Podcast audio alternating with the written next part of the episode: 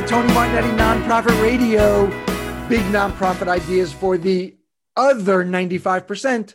I'm your aptly named host of your favorite hebdomadal podcast. Oh, I'm glad you're with me. I'd get slapped with a diagnosis of African trypanosomiasis if you bit me with the idea that you missed this week's show. Relationships with funders. There's too much transactionalism and not enough relationship building between nonprofits and their institutional funders. Are you a transactionalist? Do you want to walk toward the light of relationship fundraising with foundations and corporations? Siobhan Richardson can help you. She's CEO of Think and Ink Grant Consulting. On Tony's Take Two, podcast pleasantries Redux. We're sponsored by Turn Two Communications, PR and content for nonprofits. Your story is their mission. Turn-2.co. I'm very pleased to welcome Siobhan Richardson to the show. She is founder and CEO of Think and Ink Grant Consulting. She worked as a program manager for a corporate funder, deploying over a million dollars in grants and sponsorships to Atlanta nonprofits. Now she gets grants for her clients and has successfully leveraged over $25 million in funding. She's a Forbes thought leader and serves on the board of directors for the Grant Professionals Association. She's at Siobhan Richson, and her company is at thinkandinkgrants.com. Welcome to Nonprofit Radio, Siobhan. Thank you, Tony. Thanks for having me. Absolutely. It's a pleasure. Uh, do you know the Siobhan Richardson who stole your name from Twitter before you before you could grab it? well, I wish I could hunt her down and get her her uh, Twitter tag. Yeah, that would be more convenient for sure. You uh, so you haven't you have not threatened her? not yet, not yet. But if you find her, let me know. Okay. well, we know how to find her on Twitter. She's Siobhan Rich- yes. Richardson. Uh, we don't like her. Yeah, no, you're we Siobhan don't. Richson. Okay, yeah, on. Twitter. So you have the uh, background of being a program manager you are concerned that and I, I obviously you saw this as a program manager that folks are are too transactional. The, right? They, just, they they they submit these blind applications. They they don't have relationships with with Mhm. program managers like you. You want to like you used to be you want to turn that around. Yes, yes, yes. I was a, a program manager at Bank of America Foundation, uh, oversaw a lot of the um, um, grants that came in and sponsorships that would come in, reviewed applications, build relationships with nonprofits. And I think my biggest pet peeve was um, someone submitting what we call a cold application without any re- outreach to our office or any connection or we knew anything about. So even with bank of america we can we can have we can we can establish a, a relationship with a person at bank of america foundation that's It doable is it is doable. Okay. All right. And I presume the folks with the relationships have a better shot of getting funded, right? Well, I think overall, just in general, we're talking about any funder, right? Whether it's a corporate funder or a family foundation or any sort of private foundation, the more they know about you and more about your nonprofit organization and more about the really valuable work that you're doing, um, the more they're in a position to make a determination whether they want to invest and support that the work you do. So it's all a part of getting to know you, you getting to know them and making sure that there's an appropriate match. Because the the program manager is is, is basically an advocate for your grant application, right? If if they believe in it, then they have to bring it up.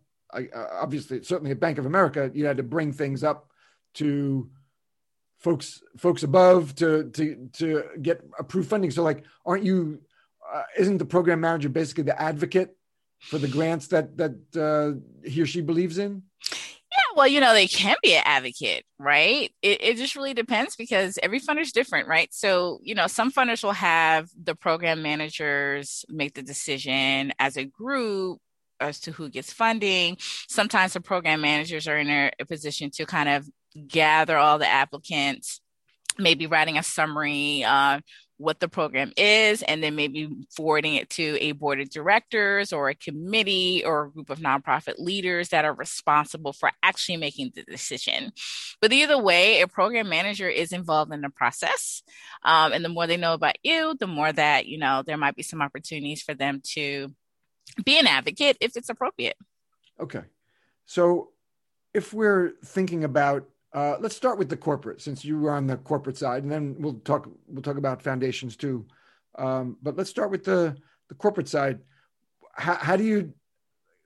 Well, I guess it starts with research. You got to make sure you're talking to a corporation that funds the type of work that you do in the area where you are, right? So it starts with good research. Yep it starts with research. Um, you know, especially large funders, large corporate funders, they get a lot of emails and calls from everyone, right, about different things.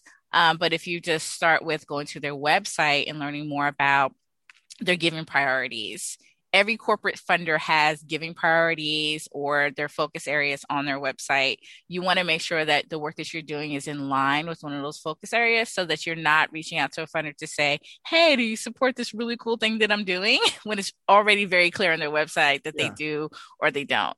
Uh, oftentimes they'll have like a little survey of yes or no questions to see if uh, you'll be eligible to apply. So that's, that's the first step.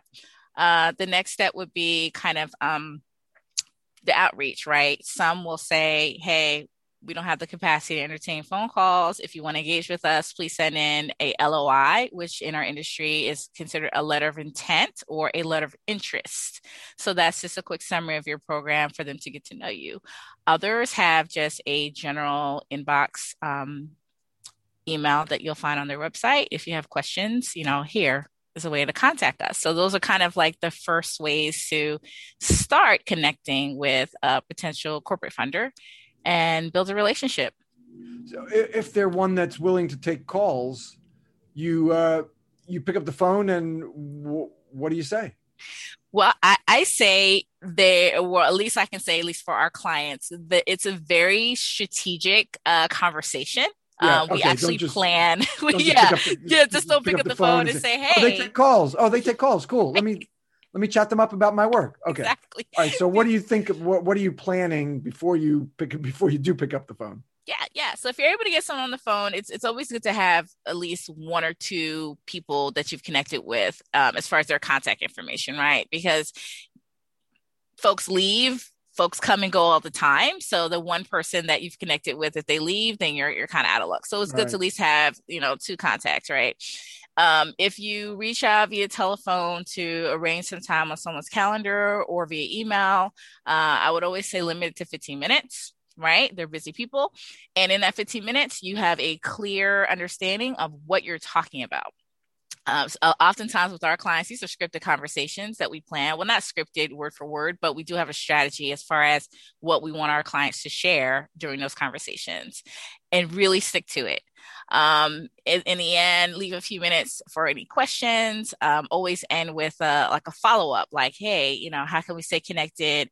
Is it okay if I, you know, send you a letter from a person we just recently helped or how can we stay connected? And and and that's a start right?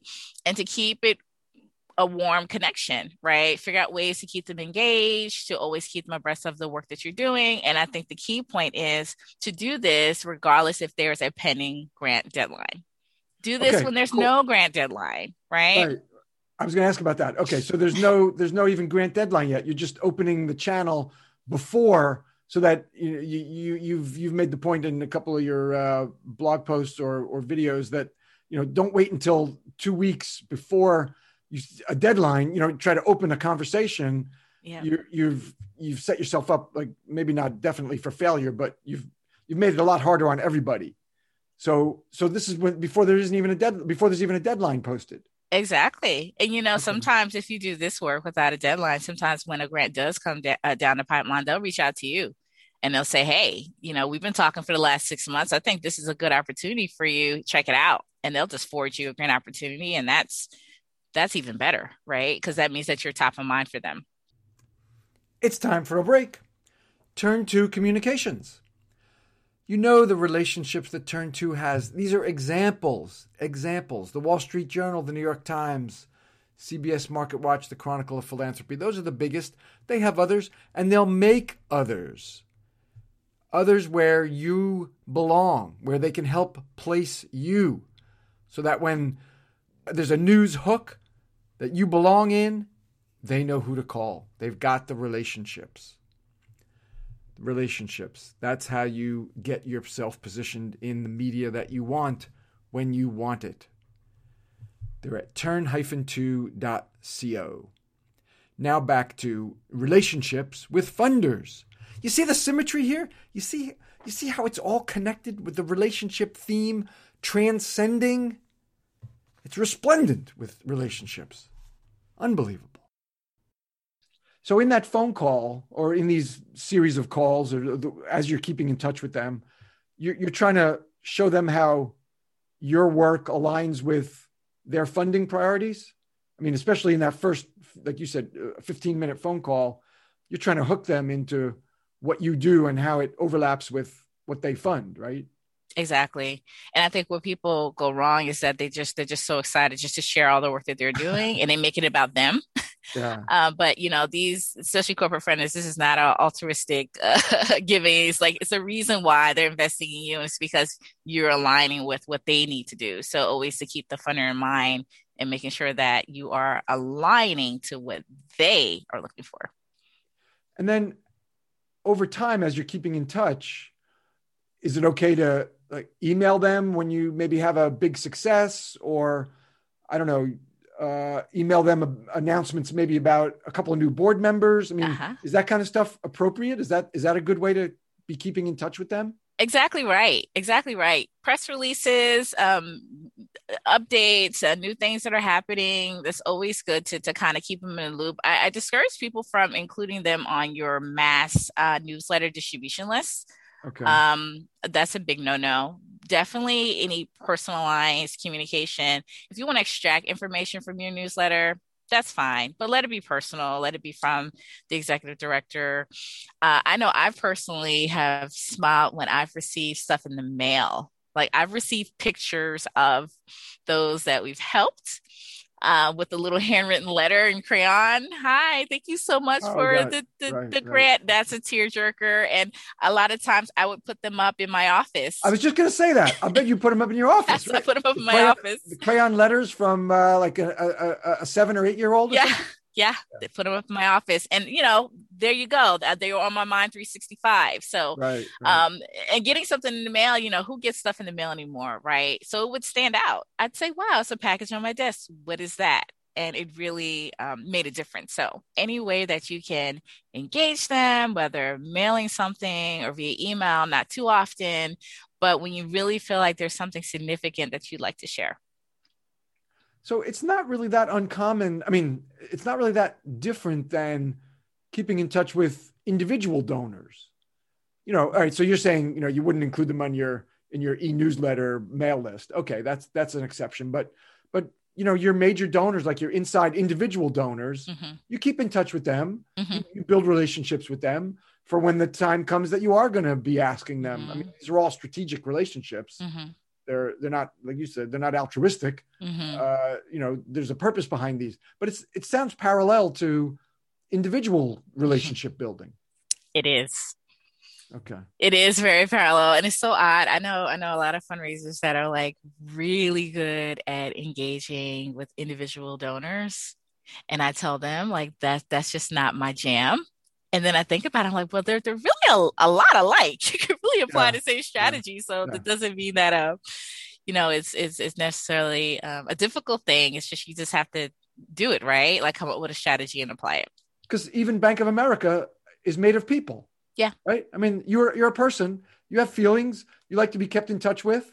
You know, you like to get warm, soft, fuzzy, you know, things in the mail, like you're saying. So, you know, even Bank of America is made of people. So yep connect with connect on a personal level all right all right so then let's just follow that, that relationship through a little bit so now let's suppose there is a, a, grant application deadline hmm. and now it's i don't know how like how far in advance do we find out about these things like three months or six months Is random it, it, varies it's random yes. okay okay all right so you find out now there's an application three months Mm-hmm. Three months. you've got three months, but you've got a relationship with the uh, with the company. Yep. Um, what do you, do you do? You pick up the phone and say, "Whoa, you know, can I apply?" Or do you, do you just apply, or what?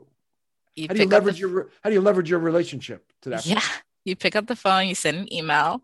Hi, Sally. We just saw that you guys have an uh, RFP available or um, a grant opportunity available, and it's due in June, whatever, whatever. We're definitely interested in applying. This is the the program that we're looking for funding for. What do you think? Do you think this would be a good fit? Thank you so much for your time. I know your time is super, super precious and you're super busy, but thank you for your time and any insight that you can provide will be very helpful. Okay. Okay. Um, and then you go ahead. I mean, you got to follow. You, you got to follow all the details. You make the point somewhere that if it says uh, font size twelve, Yeah, and you do font size 11 and a half, uh, you're you're putting yourself at risk. exactly. Okay. And then your work, of course, is preparing. You know, you got to get budgets and referrals, and and you got to you got to follow the follow the, all the all the guidelines. Yeah, well, a lot of our work we're we're unique at Think and Ink Grant Consulting because we cover um, all aspects of grant seeking from beginning to end. Uh, we do the nonprofit consulting to strengthen your organization. So you submit a strong proposal. We do the research. We'll go out and find grant opportunities. We'll do the actual writing, which you're referring to, and we actually do the evaluation support. So we'll evaluate the program um, at the end of the program a lot of nonprofit leaders have to form four different relationships just to get all of that done.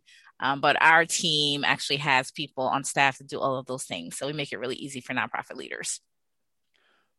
Now, we were talking about grants, uh, grant application, but Mhm. how do, how does it vary if it's if it's sponsorship?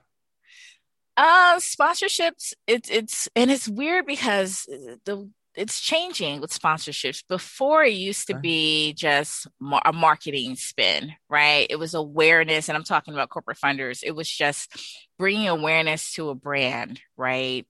Um, and it was tied to kind of like you know how many people are going to see us and, and you know the quality of the the target market that we're engaging and all that. And i find that like sponsorships are getting more like grants now. Like they they want impact. They want um, outcomes and and objectives and all of that. So they're kind of like a, a hybrid uh, so to say. But grants are definitely just um, very structured just the classic hey you know what is your mission what is your program? What is your budget? What are you hoping to achieve? How are you going to measure success? Mhm. the application for a sponsorship i would say would most likely and again the, these lines are blurring not be as intensive although they do vary by funder. Um, but um, yeah so i would say that they, they're for the most part not as intensive but i find them getting a little more intense as far as asking very similar grant related questions. Are you seeing a lot of companies that want employee engagement as a part of sponsorship uh, agreements? Absolutely. So the employee engagement piece is key. And what that looks like is having uh, employees, opportunities for employees to come out and volunteer with a nonprofit organization, or sometimes it's the exact opposite. There's some corporate funders that won't even give to your nonprofit if it isn't recommended by an employee or if an employee is not you know, um, active on the board or volunteering, or that they will see kind of employee recommendations before they give or give a preference. Or it, sometimes there'll even be a question there like, do you have some of our employees that are um, engaging with your nonprofit? Like, what is their role? And a lot of those questions are optional, um, but some um, won't even give unless it's like referred to employees. So employee engagement is, is key. And I think a lot of nonprofits overlook that because that is something that corporate funders value, but sometimes nonprofits don't always have the capacity to Yeah. engage. Right. Um, you know, if, if it's a sizable company, I mean, they want maybe hundreds of employees engaging in, in a volunteer capacity, or like I've heard of, you know, maybe stuffing backpacks Mhm. or uh, if it's a if it's a soup kitchen or something, you know, then then there's ability for cooking and serving and and administrative work as well. But Mhm. it, it, it could be a like you're saying. I mean, it could be a capacity thing. Like you just you may not have the capacity to manage the the number of employees that they want to have volunteering. exactly. Uh, Yeah. Because gotta- I mean, you need a volunteer manager. You need to, you know, it has to be a good experience for the corporate sponsor. Yeah. All right. So you you got to manage capacity too and Mhm. think about what's appropriate. But on the other hand, you know, it could be a small, it might be a small local company where you know maybe they just have like 20 Mhm. employees, and they want to send half of them, you know, once a month to to spend five hours or something. Mhm. So Mhm. maybe you can maybe you can accommodate 10 employees for five hours twice a month. Yeah. Okay. Think about all right. Um what do you um what do you say? You mentioned the LOI, the like, letter of inquiry or interest. Mhm. What do you what are you saying in, in an LOI? So LOI, um, some some funders will give specific instructions on how to respond. It's almost like a mini grant, right?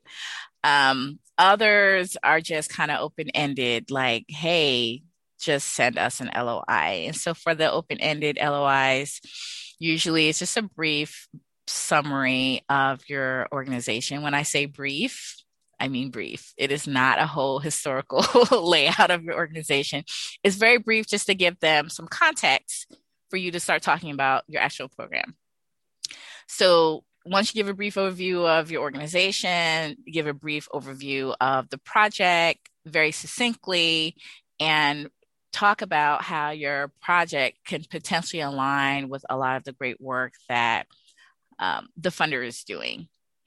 Uh, depending on who the funder is, you know, you may want to end it with, you know, something to, to make you stand out or really align with what the funder is looking for. But in essence, that is what an LOI looks like.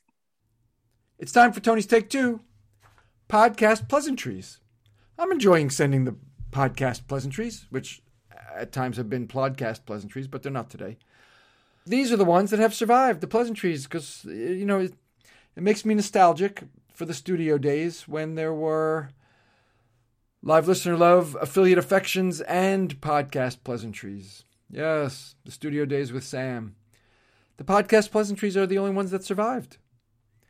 Uh, the other audiences, uh, well, I cast off. It's not that they, it's not that they departed. I cast them off. The podcast pleasantries and I mean the affiliate affections and the live listener love in that order. So, I'm, I took the initiative, and what remains is our biggest audience, the podcast audience. You, yes, you listening right this minute. I'm sending pleasantries to you. I'm grateful you're a listener. How much plainer can I make it? And uh, I don't know. Yeah, I'm enjoying sending these podcast pleasantries. They may end. I'm not sure. I'm not sure when the podcast pleasantries will end. Let's just let's just go with it. See how it feels week to week. I think that's the the best strategy. Not not to make any commitments, long term or otherwise. Pleasantries to you, our podcast listeners. Thanks for being with me. That is Tony's Take Two. We've got buku buttloads more time for relationships with funders with Siobhan Richardson. Let's go back to where you you uh, sub- submitted your, your grant application. Now you're waiting. Mm-hmm. Can you leverage your relationship that you that you have with the with the funder to to ask how was it received or like how does it look? What am I what do our chances look like? What what can you do after you've submitted the application? Hopefully by the deadline. If you didn't make it by the deadline, you're out, right? Yeah, exactly. They Okay. they hold fast to the deadline. Um, I would say, I mean, this is very a really difficult question to answer because while an application is being reviewed, you don't want the appearance that you're trying to sway a prog- uh, program manager's mind or influence it while it's pending. Okay. So oftentimes, um, if you check in, they won't respond because they'll say, "We'll get back to you after X Y Z deadline," and that's it. So for some, it's it's sit and wait. Um, if you're fortunate to have some type of in to get some insight, then that, that that's just pure fortune because you definitely don't want to have the appearance that you're trying to influence or get a ahead while they're in the process of reviewing applications. Okay, so it's so the decision is supposed to be made based strictly on the application. So at that wanna, point. Yeah, because you know it's it's a competitive thing, right? So you know you can ask all the questions you want prior to submitting, right? Build all the relationships you want. Um, once that deadline hits, they have all the applications in. Um, they're in the process of reviewing the applications, so you almost have to allow that to go. But if you do find someone that says, "Hey," I was in the room and it gave great feedback or went to phase two. And like that's just that's just a blessing because that that definitely doesn't happen. Okay. Okay. So don't don't don't overreach. Like then you're then you're taking advantage of the relationship. Yeah. And and that's obviously a negative. Okay. Um, but it sounds like you would encourage folks to to definitely be in touch during the application process while you're if you're not sure about what how to answer a question or you know, as you're preparing the application, it, it's it's it's fine to be in touch. Of course. And? I would even take it a step further. I would even say don't submit an application if you have not had some type of outreach or connection with someone in the office.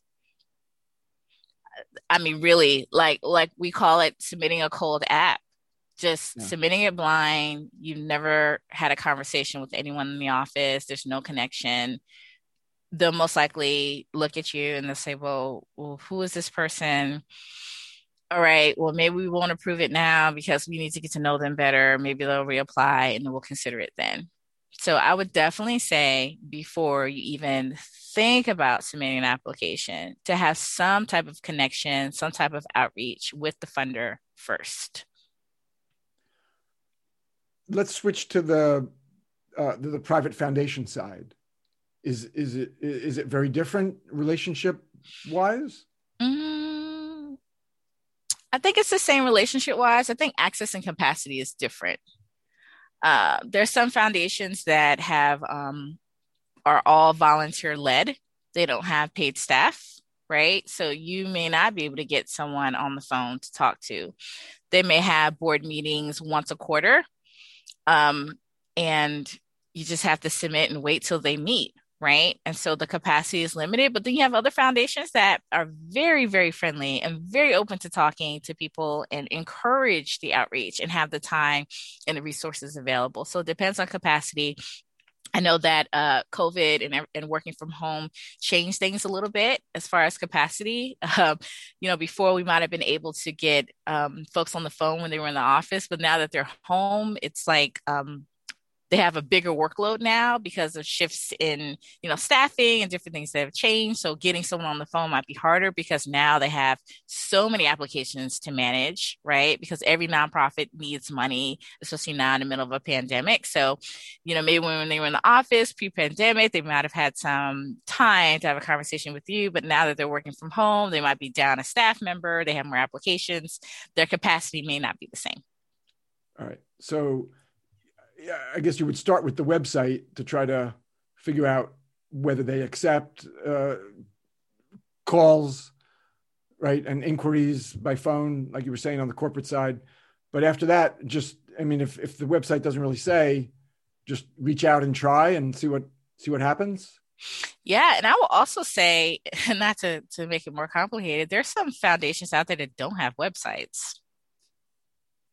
Oh. No way to connect with them. Um, you might get a phone number, right? Like there's foundations that don't have websites. And so that's why sometimes beyond just your normal a Google search, um, sometimes I will say, you know, go to a grant writing firm or nonprofit consulting firm. And if they're willing to do some research for you, um, go that route because I know we have, you know, just relationships with funders and people we've worked with that don't have websites but mm-hmm. we have you know the connection there and we're able to kind of like you know make an introduction or do something. And we have our ways of finding out who sits on the board and, and you know how to make those connections. And so you know try to do as much as you can on your own. But i would always say like if you need help like don't be afraid to kind of reach out for help especially if it's one-time support right? To get of insight on opportunities that are available out there and the relationships that you need to build. Okay. Yeah a foundation that doesn't have a website sounds pretty closed. I mean, they're not even they're not even telling publicly what their funding priorities are. So you have to drill down and do research. Yeah. Um, what about the um, well, it used to be the Foundation Center. Now mm-hmm. is it Candid? The the mm-hmm. uh, the the service that they have, which is a subscription service hmm for for uh, grants for foundation research. It Yeah. used to be FC. I forget what it used to be called. FC something. FC Foundation Search. Center online. Uh, uh, Foundation Center Online. hmm Is that? I mean, I know you, I know listeners have to subscribe to it, hmm but is that a valuable um, research tool? Absolutely. A lot of those those foundations, um, some are um, have websites, some don't, right? Um, and so using as a resource, you can always pull up the funders. Uh, they link to 990, so you'll see an address and a phone number and a list of board of directors, and there's a lot of um, insightful information. So that's definitely a good resource. What about on the federal funder side? Hmm. You're talking about uh, a, um a federal agency. What's the relationship building like? P- potential there. Yes, this is a good question. So Okay. it's it's kind of different, right? It's not as um personal as far as sending emails. Hey, this is what we're doing. It's more informational.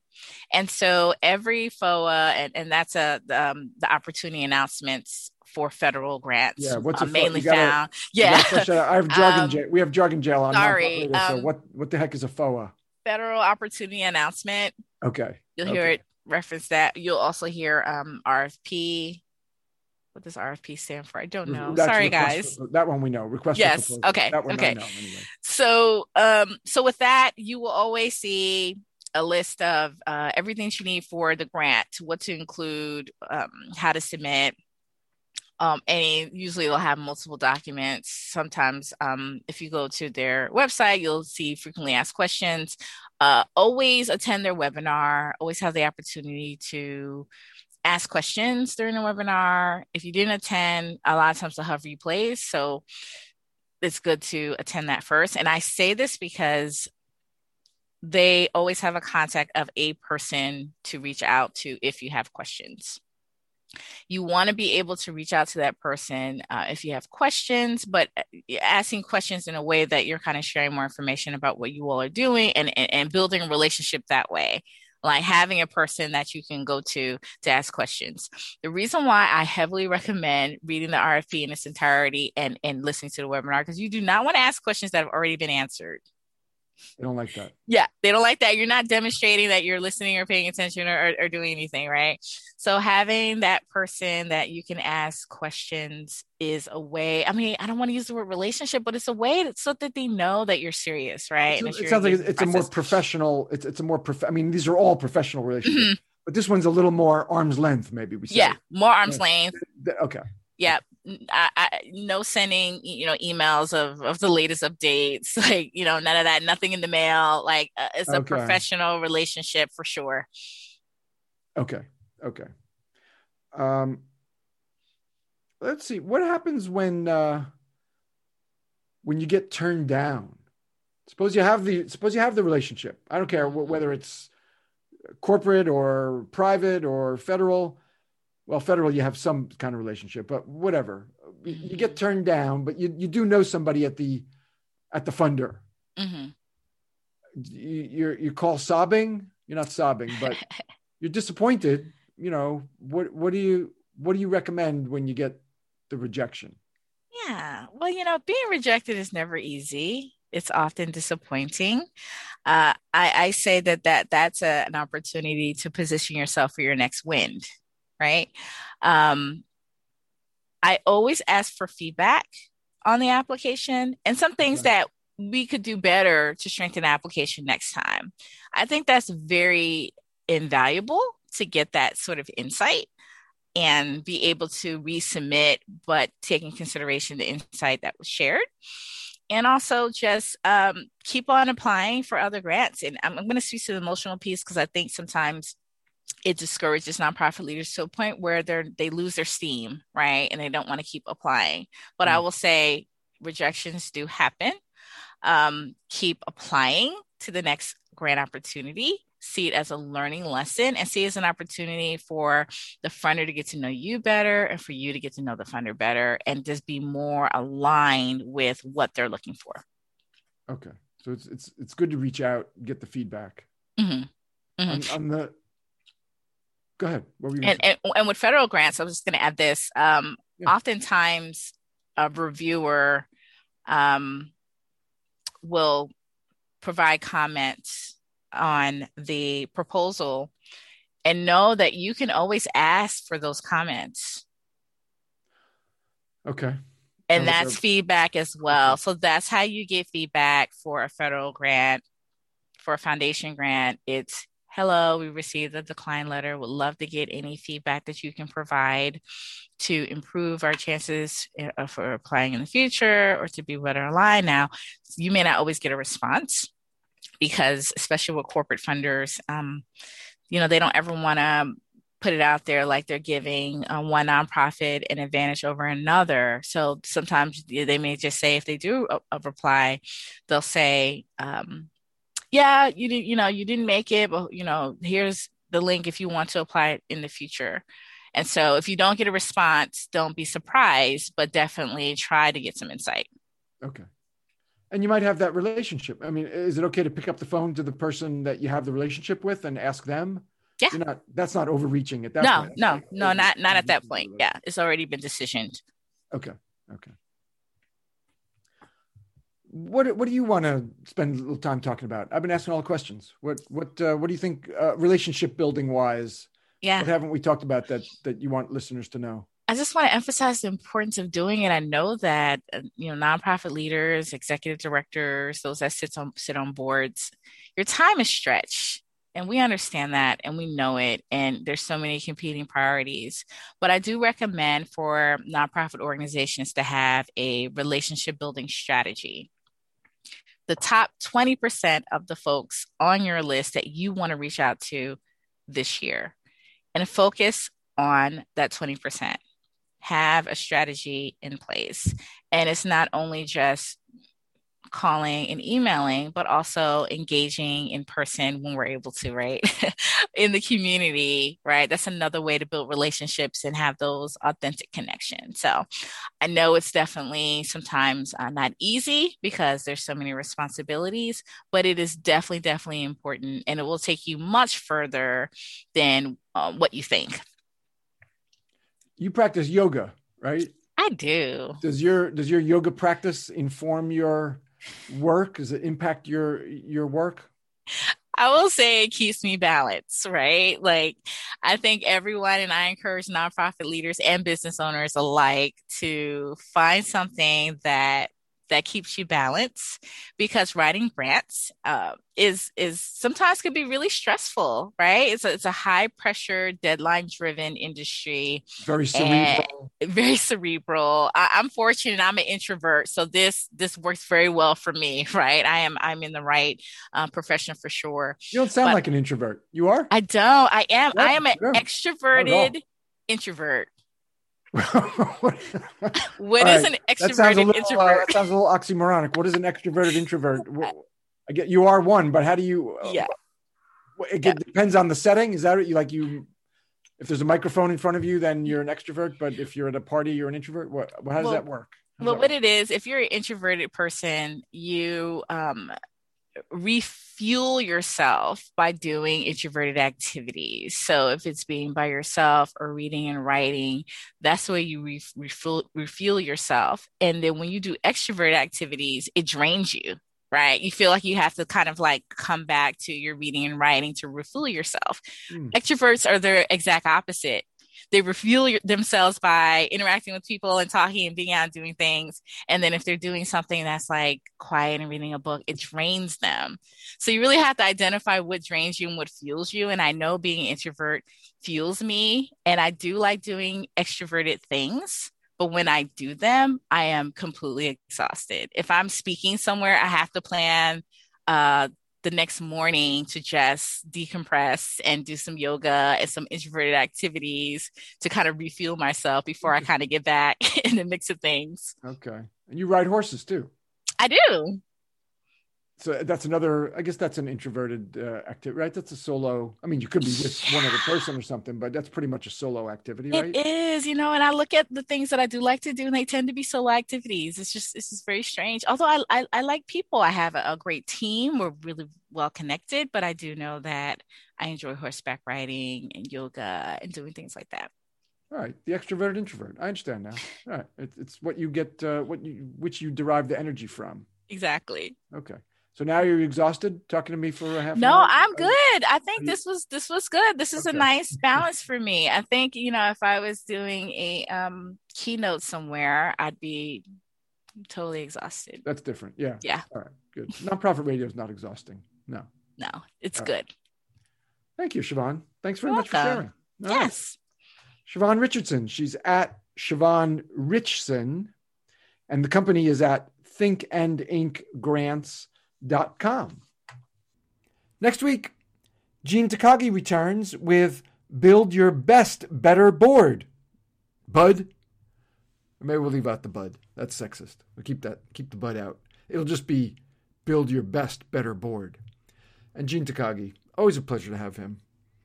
Look forward to that. That's your next week's show. All right?